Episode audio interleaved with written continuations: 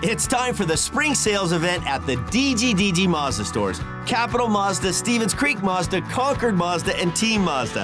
Hey, it's Sean DelGrand. And right now, we've got a huge selection of brand new Mazdas with exciting spring incentives across our entire lineup. Plus, you can buy your new Mazda completely online with our exclusive no-brainer checkout.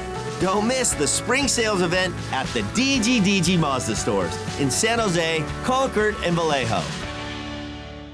Pollock trying to steer around, picked off, centered, they score! Feather back over to Manny, splits the defense, his shot, he scores! Back in his own end there with Shillington, on collision, V L, center and feed, they score! This is CUDA Confidential, the official podcast of the San Jose Sharks A H L affiliate, the San Jose Barracuda.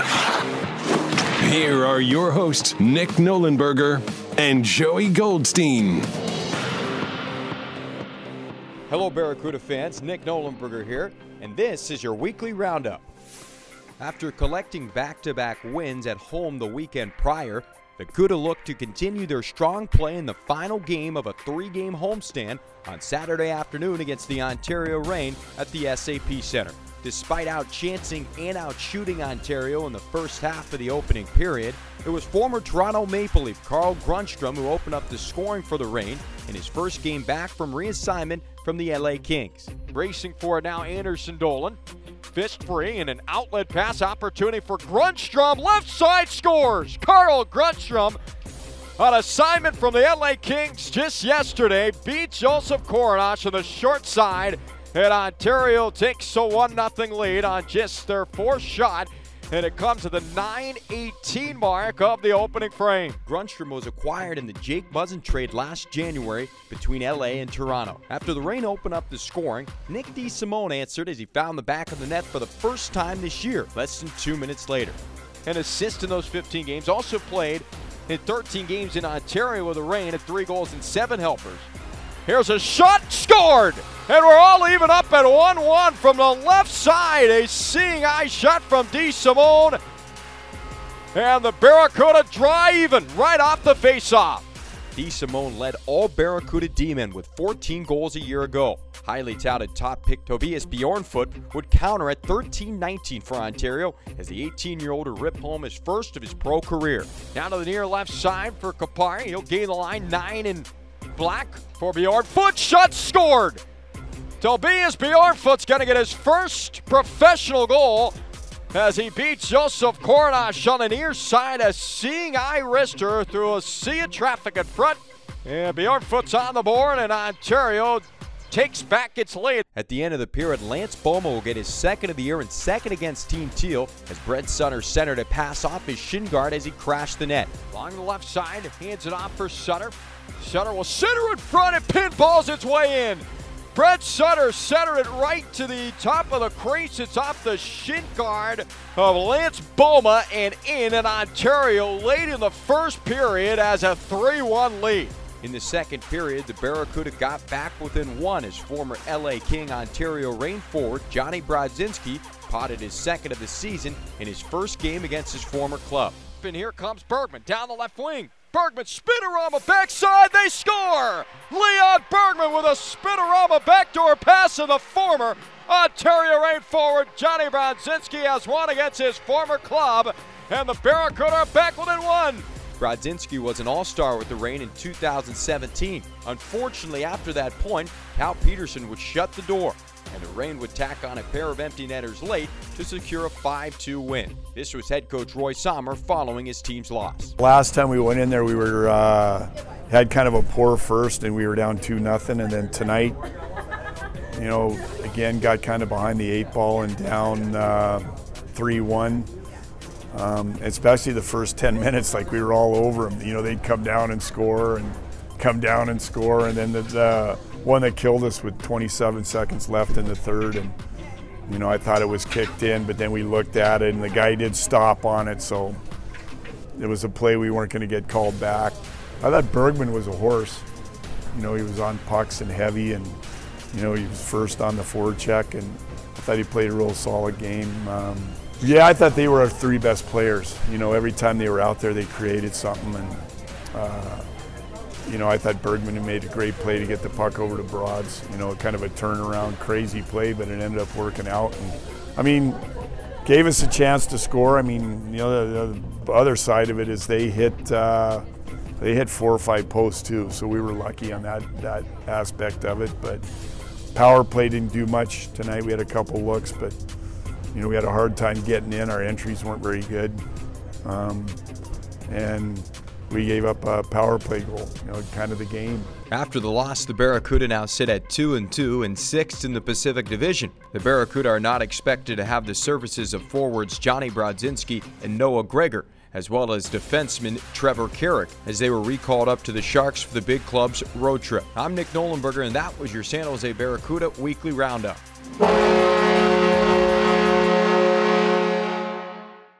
Hello and welcome to another edition of CUDA Confidential. Nick Nolenberger here alongside marketing manager Joey Goldstein. Just one game this past weekend, an early start against the Ontario Reign as San Jose falls five two to the Reign in their second meeting on the twelve-game season series. But now they can shift their attention to the Colorado Eagles with two games coming up this weekend in Colorado against an Eagles group who sputtered out of the gates but are starting to find their groove, especially with a couple of reassignments from the Colorado Avalanche. And always a very tough building to go into and try to pick up points. So it should be a good test this upcoming weekend for the Barracuda.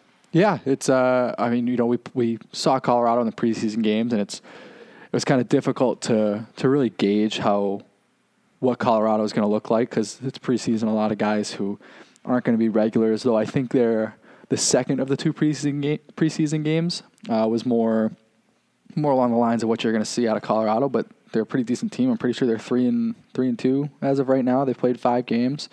Uh, you know, the usual suspects. Antoine Bibeau's in net for them. They got guys who are scoring goals. Uh, they're gonna miss A J Greer. It sounds like for for the CUDA games, but um, overall, it, it should be an interesting test. I know. Just talking to some of the guys uh, about places they like to play and places they don't like to play. We were driving up to Oakland last week with Manny Wieder and Keaton Middleton, and Manny was talking about how he hates playing in Colorado just because the fans there are so loud, and it's like they're on top of you, and that building is such a unique environment. So uh, definitely hostile, and you know, we'll we'll see how the, the Barracuda fare. Really, their first first big test on the road. Obviously, you go down to Ontario for their opening night, and that, that's a big night. But this is your first real, uh, I guess, real road trip of the season. So. We'll see how things shake out. It'll be interesting who we see this upcoming weekend in between the nets. You mentioned Antoine Bibeau. He started the first game of the season. He was yanked in that game. Colorado, they were oh and two to start the year. They've since reeled off three straight wins, and it's thanks to twenty-two-year-old netminder Adam Warner. They also have Hunter Miska in the uh, on the roster as well. He's a familiar guy in the Pacific Division, having been a member of the Tucson Roadrunners the last couple years. But the guy that I don't think anybody probably would have predicted, especially when they made the trade to acquire Antoine Bibeau, but so far Warner has been the guy. We mentioned he is uh, three and oh so far this season with the uh, Colorado Eagles. He has been in nets for those three straight victories. He's a guy who played in the American League a couple years ago, a third or rather a fifth round pick of the Avalanche a few seasons ago. But um, big guy at six foot five, one ninety-five pounds, so we'll see if we see him this upcoming weekend. I would expect at least one game, and then depending on the result. I think that's a good point from Wieder, though. It is a hostile environment. Smaller building, but they fill it up. Doesn't matter if it's a Monday or a Tuesday, especially weekends. They're going to have uh, a pretty full crowd. They get on on top of you, and they're pretty loud throughout the game, so always a tough building to play in, and a building that was notori- notoriously known when in the E C H L as one of the toughest buildings to play in in the entire league. Yeah, I mean, it's I'm I'm excited to watch and, and see how things shake out. Colorado's a big, they're fit, they're a big team, they're a physical team, they're a fast team. Um, I don't know, we've talked about it so early in the year, I don't know really where they Where they stack up in the division. I, I don't know if on paper they have as much talent as a lot of these other teams, but it, there's no easy game in the American Hockey League. We've said that before. There's there's no such thing as a cakewalk. So um, everything's going to be a challenge, and it'll be a good uh, – I think I like the way we're playing right now. Obviously, we lost uh, the game against Ontario. I think there were some – it was much better than the game we played in their building a couple weeks ago. Uh, still a lot of things that need to be worked on and, and sorted out. Uh, but, you know, having Leon Bergman and, and Yurtaykin down helps us a bit. I think it just gives you a couple more weapons. But uh, overall, I think defensively, you know, you just got to look to be a little bit tighter. And, uh, you know, put. I think the biggest thing in the Ontario games were when the Barracuda were successful, it was they were creating traffic in front of Cal Peterson's face. And Cal Peterson's a great goalie. And sometimes with a great goalie, that's what you have to do. You have to get him flustered. And he seems to get pretty flustered when there's a lot of traffic in front of his face. You got to do more of that. And it's going to be the same situation with a, a guy like Antoine Bibeau or Miska. Those guys, you just, the more traffic you create and the more havoc you cause in front of the net, the, the easier it's going to be to put pucks in. Yeah, and the Sharks announced the, the recalls just the other day of forwards Johnny Brodzinski, defenseman Trevor Carrick. They had all, already recalled Noah Gregor, who made his N H L debut against the Buffalo Sabres on Saturday night. The Sharks will be in Buffalo tonight. That's a four o'clock puck drop.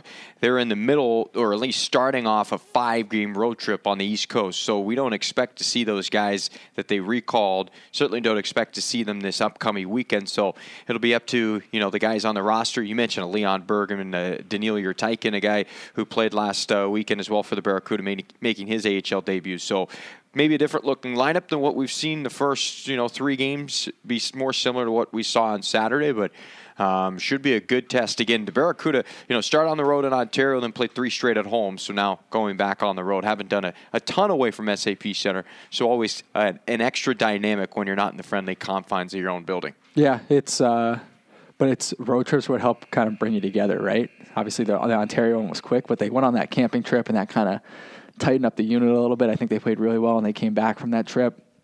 This is the first really get on the road, be in the hotel, and camping's one thing, but when you're actually in a hotel with a bed and controlled environment with, with heat and whatever it may be, I think uh, I think that'll help a little bit. I'm sure they'll go out and do a nice team dinner and, you know, bond a little bit. Uh, but you know, overall, it, it should be a should be a fun weekend, and they're right back into the swing of things next Tuesday with uh, CUDA Classroom Day. Yep, at eleven a.m. start against the Bakersfield Condors for our third annual CUDA Classroom Day. Always one of the funnest days, I think, of the year, especially as part of our promotional schedule. Just the kids are buzzing. Mm-hmm. They're yelling. They're screaming. They're relentless. They don't let up the entire game.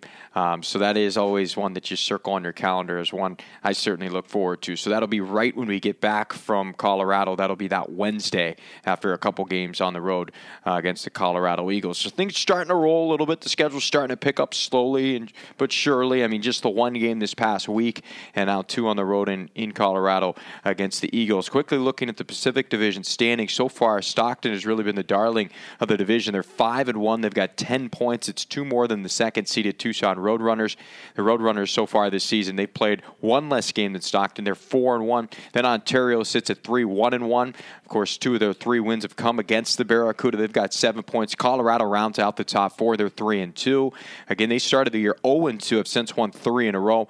Bakersfield's at the five spot, two two and one. They played one additional game than the Barracuda. Then you got San Diego and San Jose, both having played just four games. The Barracuda at five hundred, two and two, and the San Diego goal is really the big surprise so far in the early going of the season.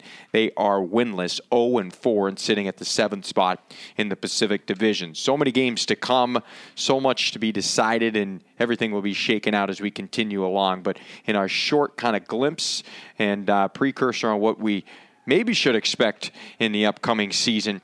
Um, you know, you've got a Stockton team surprising and a San Diego team certainly disappointing. Yeah, uh, I mean, it's obviously Stockton coming out to start the season the way they did is is a surprise given the way they've kind of been the last couple of years. But they also have started strong in years past and kind of fizzled out as as the season goes on. Um, I, I obviously I haven't seen Stockton yet. I don't know what their talent looks like compared to, to years past, but the one that I think surprises me the most is San Diego, because that team's got a lot of talent on paper. And I, I know they're not scoring a lot of goals. I think uh, their goaltending, you know, we I mean, we won that game. Was it five one, five nothing? We won that game, five one.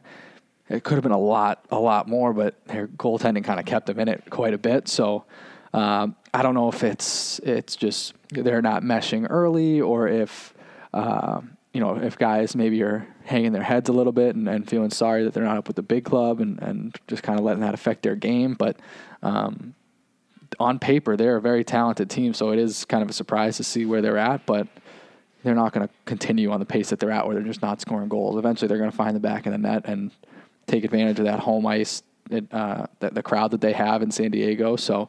Uh, things will all kind of start to come full circle, but it's so early. You can't really tell. I mean, there's there's teams who have already played seven, eight games in the season. We've only played four, so our whole division in general is just uh, it's a bit of a, a logjam, and it's going to be like that for a bit, as it is every season.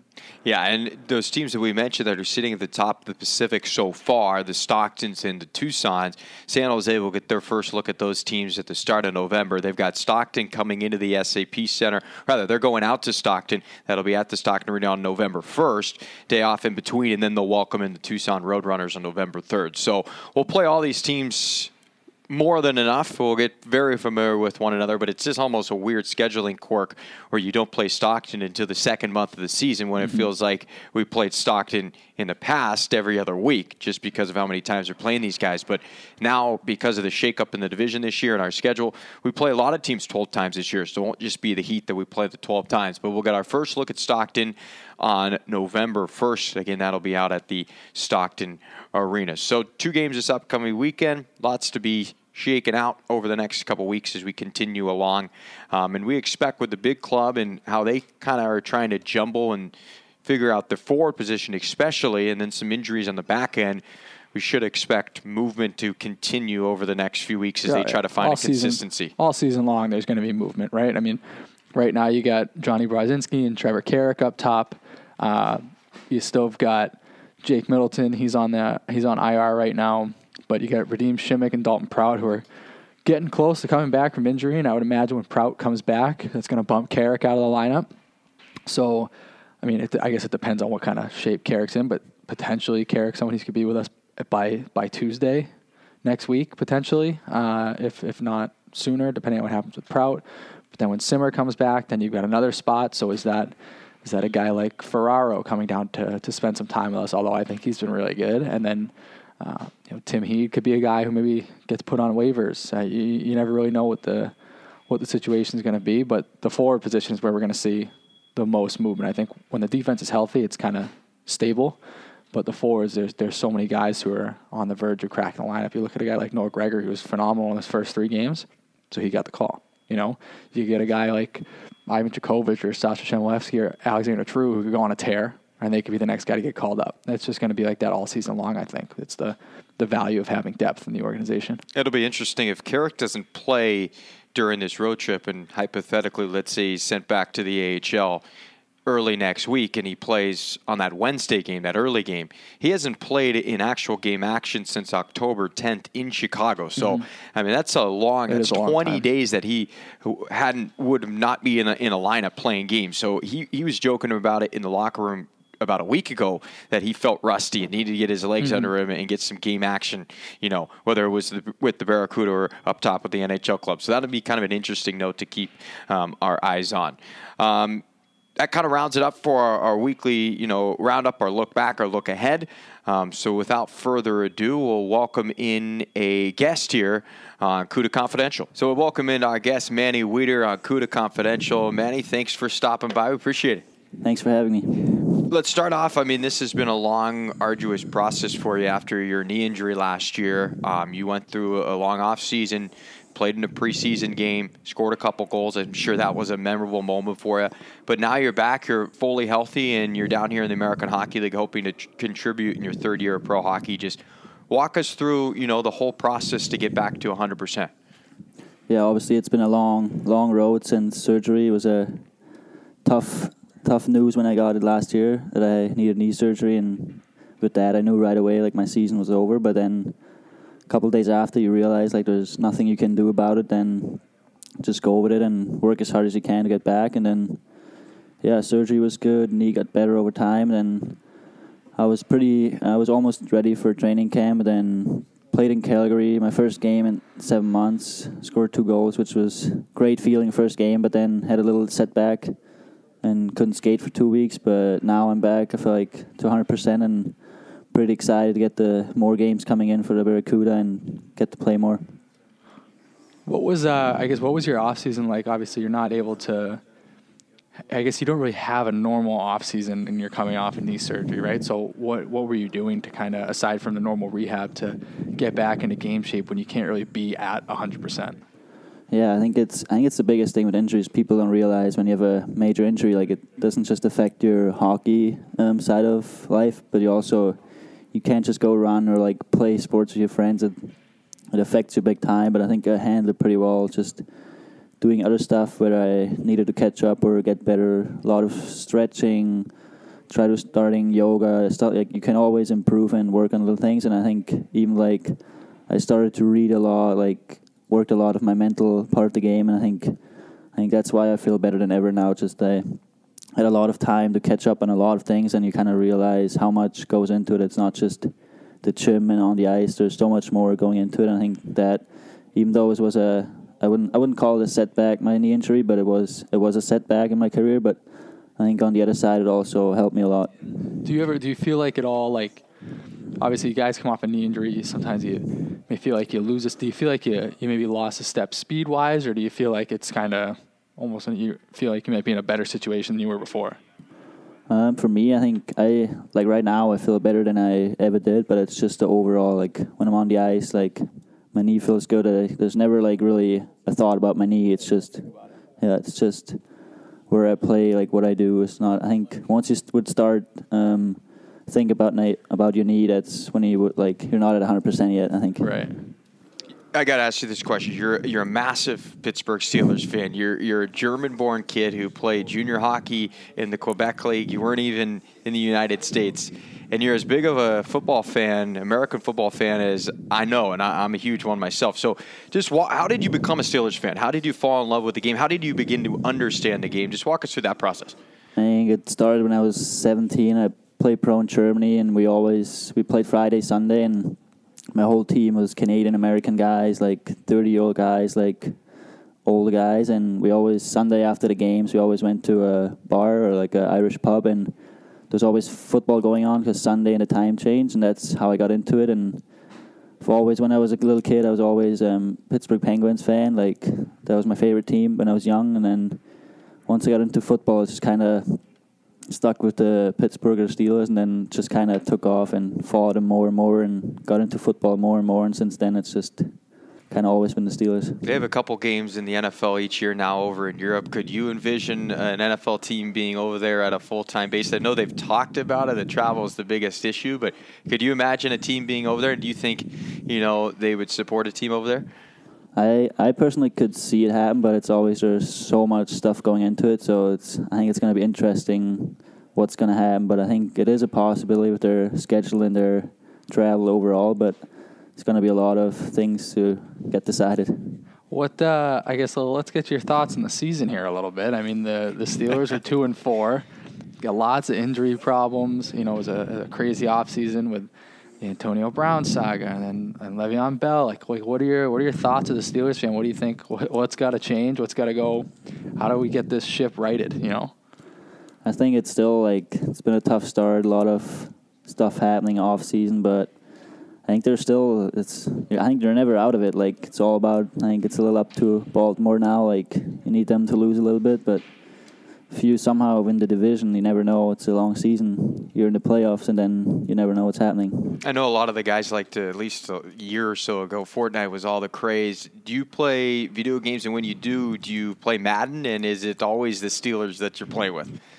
No, I don't even uh, own a console. I'm I'm probably the worst gamer you could find. I, I used to play FIFA or N H L when I was younger, but never liked the online stuff, and I don't know, I just... I think it wouldn't hurt sometimes just to get your mind off things, and like I play once in a while like with friends or stuff, but I don't I'm not like that that gamer or like like a lot of other guys game a lot, but I'm just not I don't know.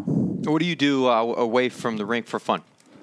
Just like try to always get more of my golfing game better. Like I'm not the greatest golfer yet, but the more you play the better you get, and I think that's the more fun it gets. I any kind of sports like I fall like baseball right now I'm not a huge, huge baseball fan, but as soon as playoff starts, I think it's like every game is pretty electric. So, yeah, pretty into sports and just taking care of the body, like enjoying the Bay Area. I think the Barracuda are pretty lucky, like you're in a good spot for the A H L. Like I think there's not a lot of better places. Like you got San Francisco, Santa Cruz, like all those kind of things, like good weather. So you should kind of enjoy that too. And like when you're outside the rink, like enjoy enjoy your off time. We uh so we, last week you, me, Keaton Middleton went up to Oakland to hang out with the, the Bears, and you and Keaton are, are roommates. We talked a little bit about how he's not a huge football guy. He's just kind of come into it because he's he's living with you. Like, what kind of how is the dynamic with you two as roommates? I know last year he lived with uh he lived with Truzy and Woody, and you lived with with Rourke. Like, what's it been like so far with you two as roommates? I think it's been great. I think we get along really well. We complement each other pretty well. Like, everyone's pretty open-minded. Like, every, any both are open for idea, ideas, and we split everything. Like, I think it's so far it's kind of perfect. And yeah, we whenever football on, we watch football. But I think he likes it a lot too. And the more we watch, like he wants to watch it, he gets into it more. And is he becoming a Steelers fan like you? Um, a little bit. He's he's too putting bad. on a hat sometime, but. Bad.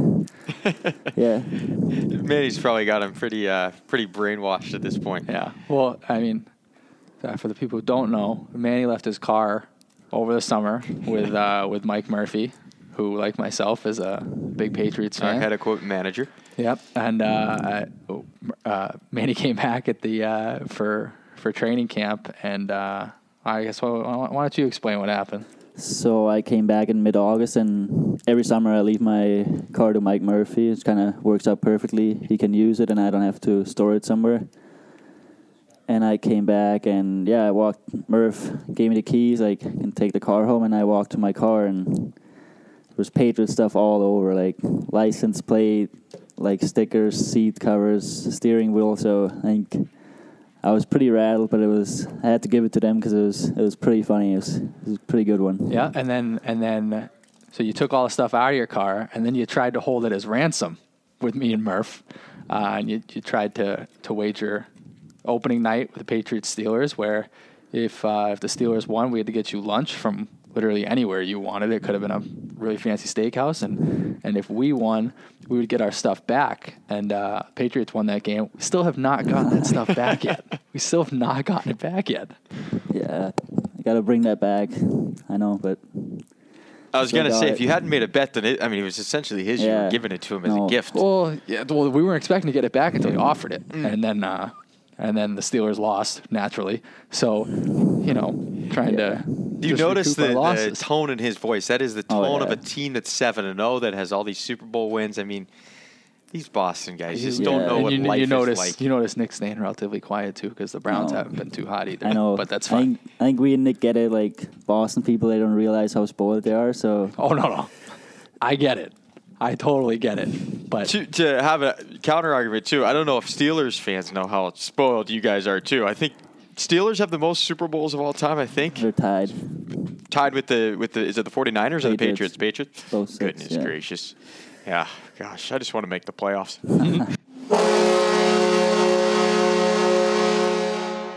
So thank you to Manny Wieder for joining us on CUDA Confidential, our first guest of the twenty nineteen twenty season, and couldn't have a better one on. We're going to split this interview into two, so we'll have the first part going out this week, and then we'll finish up the remainder of the interview we'll have for you next week on next Tuesday's edition of CUDA Confidential. But as always, Joey, Manny, a great, uh, you know, great interview, great energy, and, and we touched on it right at the end with him earning an A. Well-deserved at this yeah. point in his career. I mean, like, he really is a leader in the locker room, brings such good, you know, positive kind of energy on a day-to-day basis, and happy to see him healthy and happy to see him be rewarded in that kind of way.